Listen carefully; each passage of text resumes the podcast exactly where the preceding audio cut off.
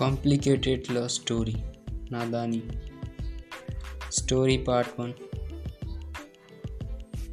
जब मैं अपनी पढ़ाई में बोर्ड क्लास में था और उससे पहले जब मैं नाइन्थ में था, आज भी मुझे याद है, मुझे ज़िंदगी में पहली बार प्यार हुआ और मैंने इस प्यार नाम का शब्द का मेरे शब्द को उसमें जोड़ लिया। मुझे पता नहीं था इसका एहसास कैसे होता है, और ना ही मैंने इस प्रकार की फ़िल्में देखी थी। मुझे तो बस कार्टून ही पसंद थे।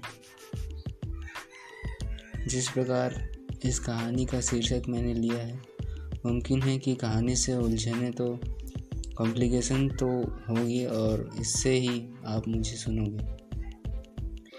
एहसास जो मुझे हुआ उन दिनों और जिसने मुझे एहसास दिलाया, उस लड़की का नाम निशिता था।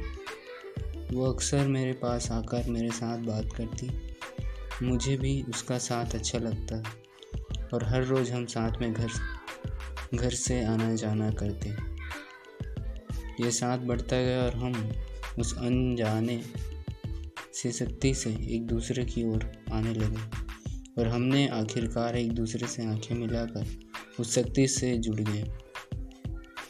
और उसने भी यह महसूस किया, एहसास किया, पर वो कहते हैं ना कि हर चीज़ की एक लिमिट होती है, पर हमने तो कुछ हो सी नहीं था। बस पागलपन था। कॉम्प्लिकेशन तो अब पता चलेगा, जब मैं आपको असलियत बताऊँगा, वो है कि निशिता मेरी बहन थी। ज़्यादा दूर की नहीं पर थी।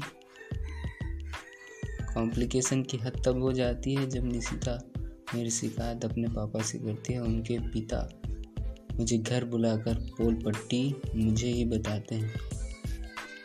मेरी पोल पट्टी मुझे ही बताते हैं।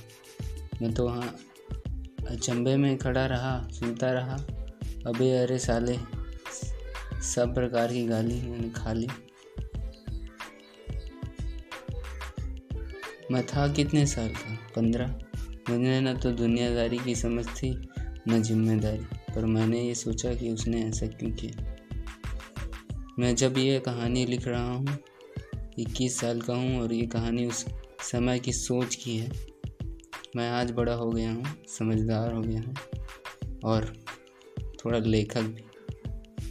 वो कुछ साल वो कुछ साल बाद मुझसे मिलती है। मैंने उससे कहा कि आप कैसे हो? उसने जवाब में कुछ ऐसा कहा कि जिसकी कल्पना शायद ही कोई करे। उसने कहा कि बस तुम्हें भूलने की कोशिश करता हूँ, करती हूँ। ये कहानी यूँ ही जारी रहेगी और कहानी कॉम्प्लिकेटेड ही रहेगी। मुझे सुनिए मेरे इस चैनल को सब्सक्राइब कर। कहानी अच्छी लगे तो लाइक करें। Thank you.